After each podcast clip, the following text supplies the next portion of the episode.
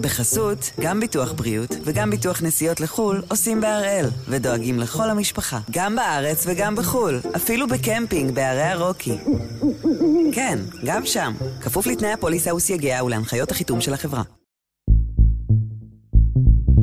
היום יום חמישי, 11 בינואר, ואנחנו אחד ביום מבית N12.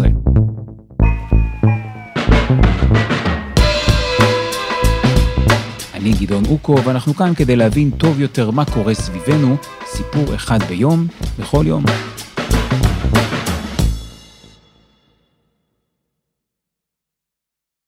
אז אני דני בולר, אני בן 36, נשוי פלוס שניים, גר בתל אביב.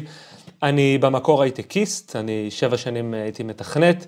במקביל, הוצאתי תעודת הוראה, אני מלמד כבר אה, חמש שנים מתמטיקה בגימנסיה הרצליה. במקביל לזה, אני התחלתי אה, להיות, אה, נקרא לזה, משפיען בטיקטוק. זה התחיל בכלל ממתמטיקה, כלומר, אני, התחילה הקורונה, התחלנו ללמוד בזום, זה היה על הפנים לכולם, אז, אז הכנתי לתלמידים שלי מצגות מתמטיקה, שמתי אותם ביוטיוב, וידידה שלי אמרה לי, תפרסם את המצגות שלך בטיקטוק, כי כל הילדים נמצאים שם. אז זה מה שעשיתי. שמתי רק פריוויואים כזה של 10-15 שניות, אמרתי בואו ליוטיוב, תראו את זה שם. ככה צברתי כמה אלפי עוקבים אה, שממש אוהבים מתמטיקה. ואז נולד הילד הראשון שלי, ונגמר לי הזמן להכין מצגות מושקעות כאלה. אז התחלתי סתם לדבר למצלמה על נושאים מדעיים שאני אוהב. זה כוכב נופל? בוא נתחיל ממה זה לא. זה לא כוכב, אפילו לא קרוב, זה בתכלס מטאור. פה הגשם הראשון שהיה היום, קבלו עובדה שתפתיע אתכם. אז למה אנחנו צוחקים? כי זה עוזר לנו, גם פיזית וגם חברתית. זה, לא, לא בשבילי אבל, זה חבר שואל. קיצור במשפט. וזה תפס, וזה בתכלס מה שאני עושה עד היום, במשך אה, שלוש שנים כבר. עונה על שאלות בטיקטוק. בשלוש השנים האלה דני בולר צבר קרוב ל-300 אלף עוקבים, אבל הדרך לשם לא הייתה חלקה. בשלב ההוא, בהתחלה, הוא עוד לא לגמרי הבין מה בכלל הקטע של הטיקטוק הזה. לקח לי זמן גם, גם לכל פלטפורמה יש אופי משלה, ולטיקטוק יש אופי מסוים שבהתחלה היה לי לא ממש קל איתו, כי בהתחלה הנושא הראשון שדיברתי עליו היה אבולוציה. ובארץ יש המון אנשים שלא אוהבים את הנושא הזה, ולא אוהבים שמישהו אחר מדבר על הנושא הזה. אז, אז בוא נגיד, קללות קיבלתי מהרגע הראשון שלי בפלטפורמה. ובהתחלה לקחתי את זה מאוד קשה, ואשתי אמרה לי, תקשיב דני, אם אתה הולך לקחת את זה קשה, על כל פעם שמישהו יצא עליך ככה ויקלל אותך, אז אתה לא יכול להיות בעסק הזה, אז תחליט עכשיו. אז החלטתי, והקללות וה hate וה... והטרולים מגיעים כל הזמן, אבל זה חלק מהעבודה. דני למד את האלגוריתם היטב, צבר מיליוני צפיות, ומיצב את מעמדו כמשפיען טיק טוק. ואז הגיע 7 באוקטובר. במלחמה האחרונה נפתחה עוד זירה, והיא מתרחשת בטיק טוק. אז הפעם, על מלחמה שעוברת בשידור חי באחת הפלטפורמות הכי פופולריות בעולם. האם יכול להיות שטיק טוק בחרה צד במערכה, ולא את הצד שלנו? סיפור uh, מעניין. שביעי באוקטובר, אני בשישי באוקטובר הייתי בעקבה עם המשפחה שלי, חזרנו בשישי בערב באופוריה, שבת בבוקר, אזעקות, בלאגנים, אף אחד לא מבין מה קורה, שני ילדים שצריך לתפעל, כלומר הלם מוחלט. בשבת בצהריים, בצהריים, מישהו העלה אליי סרטון של איך זה דני, איך, איך דני עוד לא אמר כלום, הנה דני חושף את הפרצוף האמיתי שלו, בשבת בצהריים. כשאנחנו עדיין היינו מאופנתים כאילו ולא מבינים מה קורה, אז הבנתי בדרך לא נעימה במיוחד, שיש אה, ביקוש גם לתכני הסברה שלי, ומהר מאוד חשבתי לעצמי, כאילו, למי אני מסביר בעצם? כלומר, אני, אם אני מדבר בעברית, אני משכנע את המשוכנעים. אין, אין צורך, אין טעם. הרגשתי צורך אה, לכוון את המסרים שלי לקהל המתנדנדים בארצות הברית, ובאירופה, אז התחלתי לעשות סרטונים באנגלית. I'm going to talk about the massacre of כפר עזה. A small Israeli kibbutz near the Gaza Strip, where Saturday morning 70 Hamas terrorists came and all hell broke loose. They were facing very little opposition, mostly families with little children. והתאמתי אותם לשפת הטיקטוק. כלומר, לא יודע אם יצא לך לראות, הסרטונים האלה הם שטחיים, כליליים, הומוריסטיים, מגוחכים במידה מסוימת, וזה בדיוק מה שמתאים לטיקטוק. וזה עבד מאוד. הסרטונים האלה זכו לחשיפה הרבה יותר גבוהה ממה שהייתי רגיל אליה. הסרטונים הראשונים שדני העלה התפוצצו ברשת, מאות אלפי לייקים וצפיות, מספר העוקבים עלה בהתמדה, אבל אז קרה משהו מוזר. אחרי כמה שבועות היה אפשר להרגיש שינוי של ממש, אה, זה יצא באופן מקרי אחרי שעשיתי סרטון שבו פעם ראשונה דיברתי על הקשר שבין טיק טוק לסין, למפלגה הקומוניסטית בסין, מאותו רגע, באופן קיצוני ומהיר מאוד, החשיפה שלי ירדה בין 90 ל-95 אחוזים. מסרטונים שזכו ל-500 מיליון צפיות, היה לי סרטון מיליון וחצי צפיות, רק בטיקטוק. פתאום, בום, עשרת אלפים צפיות, חמשת אלפים צפיות, ביום טוב עשרים אלף צפיות, ושוב אני מדבר, יש לי 280 אלף עוקבים. כלומר, זה, זה, זה לא מתיישב, וזה סרטונים באותו סגנון בדיוק כמו הסרטונים ש, שהצליחו כל כך חודש לפני זה. כשזה קורה לך, אתה מה, מנסה לדבר עם מישהו? פונה לטיק טוק? כל פעם שקורה לי דבר כזה, גם לדוגמה, כשסתם חסמו לי סרטונים, אז תמיד, תמיד פניתי לאשת הקשר שלי בטיקטוק ישראל, והם תמיד עוזרים. ברוב המקרים, ברוב המוחלט של המקרים, הם באמת מצליחים לעזור, להחזיר סרטונים, להחזיר איזה אה, הערה שכתבו לי על הפרופיל. טיקטוק ישראל הם לגמרי בצד שלנו. אבל גם הם, הם לא כל יכולים, הם מוגבלים במה שמצליחים. אז כשזה קרה, פניתי אליהם, היא אמרה לי, אנחנו יודעים, אתה לא היחיד, אנחנו בודקים, אנחנו מנסים לעשות את מה שאנחנו יכולים, אבל לא הרבה השתנה מאז, כי זה, זה באמת מעליהם. ואם בעבר, לפני חודשיים, שלושה, ארבעה, אז טיקטוק הייתה הפלטפורמה העיקרית שלי, שזה אומר שהייתי מעלה סרטון לטיקטוק, נותן לו לרוץ כמה שעות בטיקטוק, ורק אז מעלה אותו לפלטפורמה אחרת, היום זה לא המצב מבחינתי. היום טיקטוק היא כבר לא הפלטפורמה העיקרית, אני מעלה לכל הפלטפורמות אה, פחות או יותר בבת אחת. ואני יודע, אני יודע שכשאני אחזור לעשות סרטוני מדע, טיקטוק תסלח לי. אין להם, הם לא, הם לא נוטרים טינה, הם פשוט לא רוצים הסברה פרו-ישראלית, וכשאני אחזור לדבר על מדע, הכל יהיה בסדר, אני יודע את זה. האלגוריתם שלו שוב ילמד מה אני עושה, והוא יסלח לי, הוא יסלח. חסות אחת, וממש מיד חוזרים.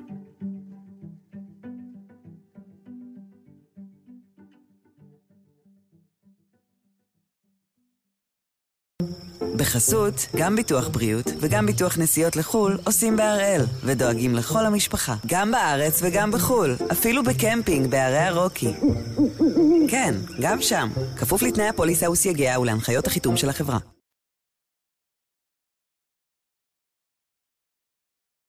שלום עמרי ברק, איש תוכן אינטרנטי שמסקר עבור חדשות 12 את הרשתות החברתיות. שלום גדעון. אז אנחנו מדברים על טיק טוק, רשת חברתית קצת שונה מהאחרות, היא גם שנויה במחלוקת, אבל הפופולריות שלה היא משהו שאי אפשר להתווכח איתו.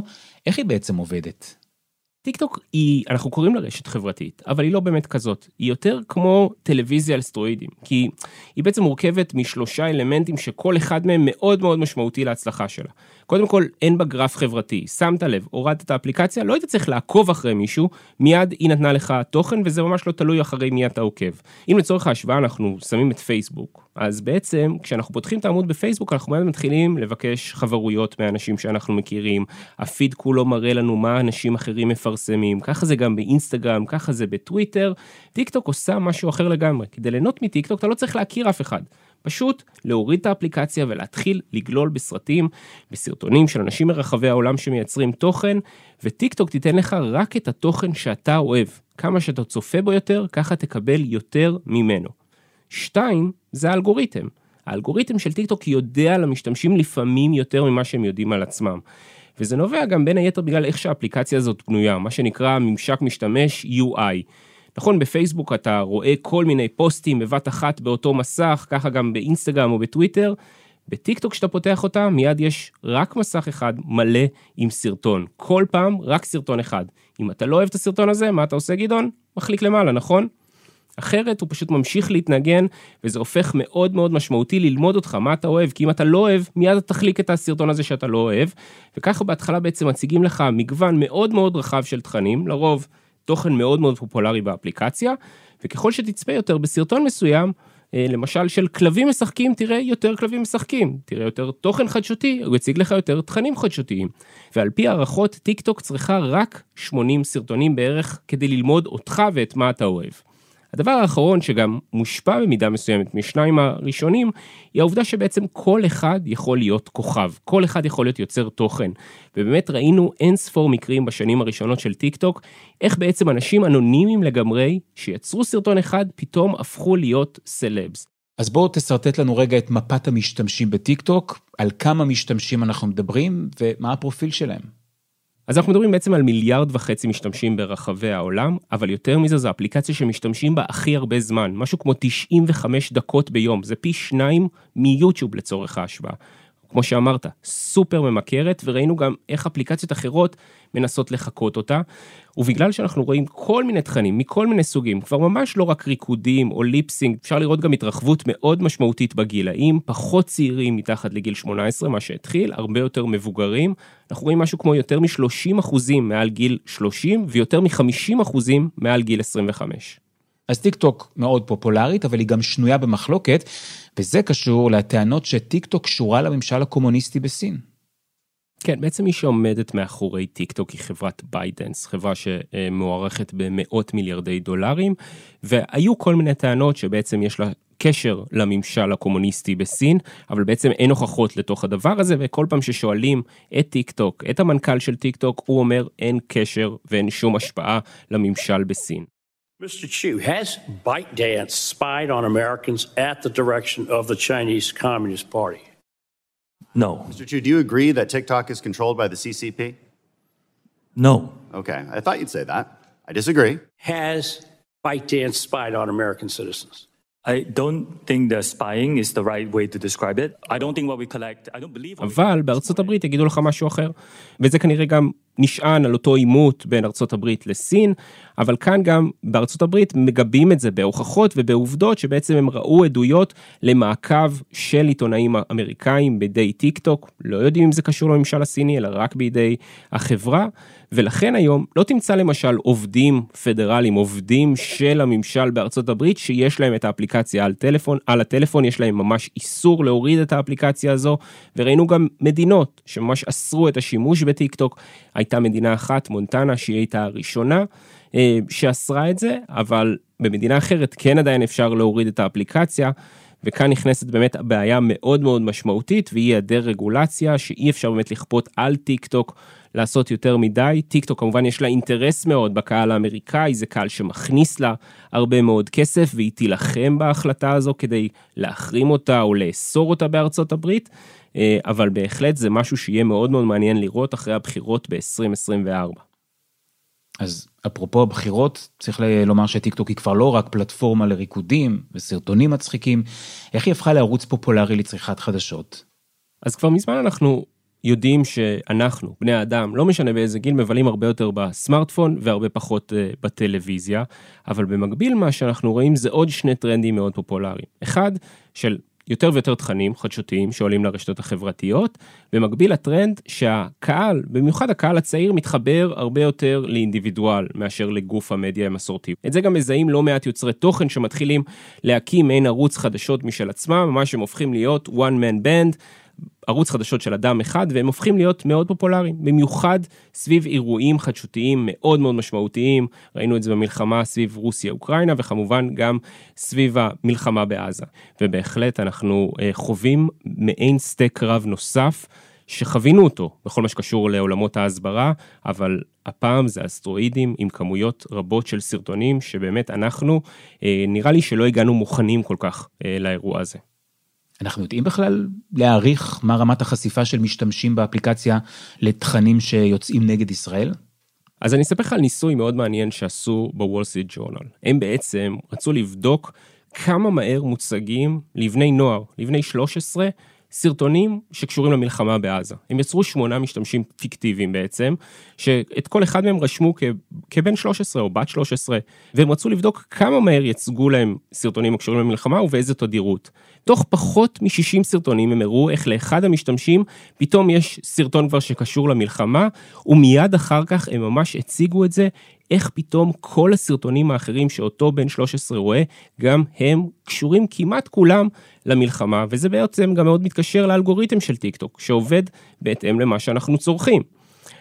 באותו הניסוי הם גם הראו איך חמישה אחרים, בנוסף לאותו בן אדם, גם הם נפלו מהר מאוד למה שמכונה מחילת הארנב. בעצם, ברגע שרואים סרטון אחד, איך פתאום כל הפיד מלא באותם uh, סרטונים, ושאנחנו מדברים על העובדה של איזה סוג של סרטונים uh, אותם צעירים ראו, אז כאן גם נתון מאוד מאוד מדאיג מהניסוי הזה, שכמעט 60 אחוזים היו תכנים פרו-פלסטינים, תכנים כאלה שאולי יותר מצדדים בנרטיב של חמאס, רק 15 אחוזים היו לצד שלנו, לצד של ישראל, וכרבע היו תכנים ניטרליים, לא לכאן ולא לשם. צריך לומר רק שטיק טוק אמרו שהניסוי הזה הוא לא באמת מה שמתאר את החוויה האמיתית של בני נוער, ושהתוכן בטיק טוק נוצר על ידי קהילת המשתמשים, וטיק טוק לא מקדמת צד אחד על פני צד אחר, זה מה שאומרים בטיק טוק בתגובה. עד כמה חמאס פעיל בטיק טוק? אז ראינו לא מעט תכני זוועה בימים הראשונים של המלחמה, חלקם באופן ישיר ממש על ידי הפעילים, החמאסניקים, המחבלים שפרצו אה, אל גבולות ישראל, אבל גם ראינו אה, לא מעט תכנים שמופצים בצורה עקיפה, לאו דווקא על ידי חמאסניקים עצמם, אלא על גבי כאלה שתומכים בנרטיב של חמאס. זה בתחילת הלחימה. ראינו מהר מאוד שטיקטוק עצמה מנסה להסיר את התכנים, ומודיעה לעולם על כך שהיא הסירה כבר יותר ממיליון סרטונים רק באזור הזה של ישראל, עזה והגדה, בשל מה שהיא אומרת אה, שזה הפרה של כללי הקהילה שלהם. אבל בוא תיקח דוגמה למשל, היה את כל אירוע שחרור החטופים שנמשך במשך שבוע שלם, וראינו איך חמאס התכונן לאירוע הזה, ואיך הוא תיעד אותו מאין ספור זוויות. והוא עשה את זה לא במקרה, כי הוא הבין שלתמונות האלה יש אלמנט מאוד מאוד משמעותי באיך הוא יתפס אחר כך ברשתות החברתיות. אז ראינו פתאום אין ספור סרטונים של כל מיני יוצרי תוכן כאלה ואחרים, שפשוט מה שהם לקוחים מתוך הסרטונים זה רק את היחסים הטובים בין החטופים ששוחררו לבין החוטפים. ואז פתאום, אתה יודע, אנשים מקבלים איזשהו נרטיב מאוד מאוד שונה, מאוד אחר, שהוא בכלל לא קשור למה שקרה באמת, ופתאום החוטפים נראים כמו אנשים טובים, אותם מחבלים נוראים שתפסו את אותם חטופים והתייחסו אליהם ושמענו את התיאורים כמה זוועות הם עברו, כמה נורא היה התנאים שלהם בשבי וכמה זה שונה לגמרי מאותו סרטון תעמולה שחמאס מנסה לשחרר לרשתות. ישראל מצליחה בכלל להשיב מלחמה בפלטפורמה הזו? יש גוף רשמי שאחראי לטפל ברשתות? אז קודם כל אנחנו במיעוט מספרי בכל הקשור ליהודים אל מול מוסלמים ברחבי העולם, וזה כבר מקשה על הסיפור. תוסיף לזה את העובדה שהסיפור שלנו, הצד שלנו במזרח התיכון, הוא סיפור שהוא הרבה יותר מסובך וקשה להסביר אותו. כל מה שקורה פה אה, סביב ישראל ועזה והגדה וכולי. הסיפור החמאסי נתפס אצל לא מעט אנשים ברחבי העולם כאל דוד מול גוליית, שאנחנו הגוליית, וזה למרות כל מה שקרה בשבת השחורה של השבעה באוקטובר. ובעצם לכל הדבר הזה אנחנו, אפשר להוסיף את העובדה שאנחנו לא הגענו מוכנים לאירוע מה שנקרא. ראינו פעילות מאוד ספורדית של כל מיני מתנדבים ויוצרי תוכן כאלה ואחרים, מדני בולר ויוסף חדד או נועה תשבי, ולא ראינו פה איזושהי פעילות מאורגנת, איזשהו לחיצה על כפתור, וצאו לדרך, תפיצו את התכנים ומשהו מאוד מאוד מאורגן. ואז מה שאנחנו רואים גם זה השפעה מאוד משמעותית בדעת הקהל העולמית. כי שם אנחנו מאחור. ואם אתה מסתכל על כל מיני סקרים שראינו בארצות הברית למשל, אז ראינו לא מעט צעירים שפתאום מצדיקים את מעשי הטרור של חמאס. אפילו לא קוראים לזה מתקפת טרור. סקר שנערך רק באחרונה הראה ש-51% מהאמריקנים בגילאים 18 עד 24 מאמינים שהפתרון לסכסוך הישראלי-פלסטיני, תקשיב טוב גדעון, הוא שישראל תיגמר ותועבר לידי חמאס והפלסטינים. די מלחיץ. טיקטוק מסירה חלק מהתכנים, מצנזרת, היא בכלל מתערבת בסרטונים שעולים? אז לפי הנתונים שהגיעו אלינו מטיק טוק, הם מספרים לנו שהם הסירו יותר ממיליון ושלוש מאות אלף סרטונים רק באזור הזה. הם מדברים ברחבי העולם שהם הסירו עשרות מיליוני uh, תכנים כאלה שכוללים בין היתר דברי שטנה וטרור ומידע שגוי ותוכן שמקדם את חמאס. בין היתר מספרים על כך שהם גיבשו כוח משימה חדש נגד שנאה ואפליה, כזה שאמור להילחם uh, באנטישמיות וגם באסלאמופוביה, אבל אתה יודע, זה באמת מאוד מאוד קשה. ומעל הכל אנחנו יודעים, כשמדובר בחברה פרטית כזו שיכולה לעשות מה שהיא רוצה ואין עליה רגולציה, אז זה הרבה הרבה יותר קשה. אם נחזור לסיום לקרב על ההסברה, ברור שישראל הייתה יכולה לעשות עבודה טובה יותר, וכשאנחנו יודעים גם כמה זה קריטי וחשוב, אולי כדאי לבוא מוכנים יותר במלחמה הבאה. לגמרי, לגמרי. אם יש מסקנה אחת מכל הסיפור הזה, זה עד כמה בעצם הרשתות החברתיות משחקות משחק הרבה יותר משמעותי מאי פעם בכל מה שקשור בקרב על דעת הקהל. זאת אומרת, אם עד עכשיו התרגלנו שאנחנו צריכים להעביר את המסרים לסקיי ניוז ו-BBC ו-CNN והניו יורק טיימס, היום בעצם יש עוד שכבה נוספת של שיח שמתקיים ברשתות החברתיות, שלפעמים אנחנו לא מודעים כל כך למה שקורה שם, ולפעמים אנחנו לא מגיעים מוכנים אליו בכל מה שקשור להסברה הישראלית, ואין ספק שבמלחמה הבאה, ואפילו בזאת אם אפשר, אנחנו צריכים להקים מערך שהוא הרבה יותר משמעותי, שמדבר לקהל הרבה יותר צעיר, וגם מבין שאת המסרים שלנו, יכול להיות שטיפה יותר מורכב ויותר קשה להעביר אותם הלאה, ולהיות הרבה יותר מוכנים לזה במלחמה הבאה. תודה עמרי ברק. תודה גדעון. ותודה לדני בולר. וזה היה אחד ביום של N12. העורך שלנו הוא רום אטיק, תחקיר והפקה עדי חצרוני, שירה הראל ודני נודלמן, על הסאונד ספיר רוזנבלט. אני גדעון אוקו, ואנחנו נהיה כאן גם בשבוע הבא.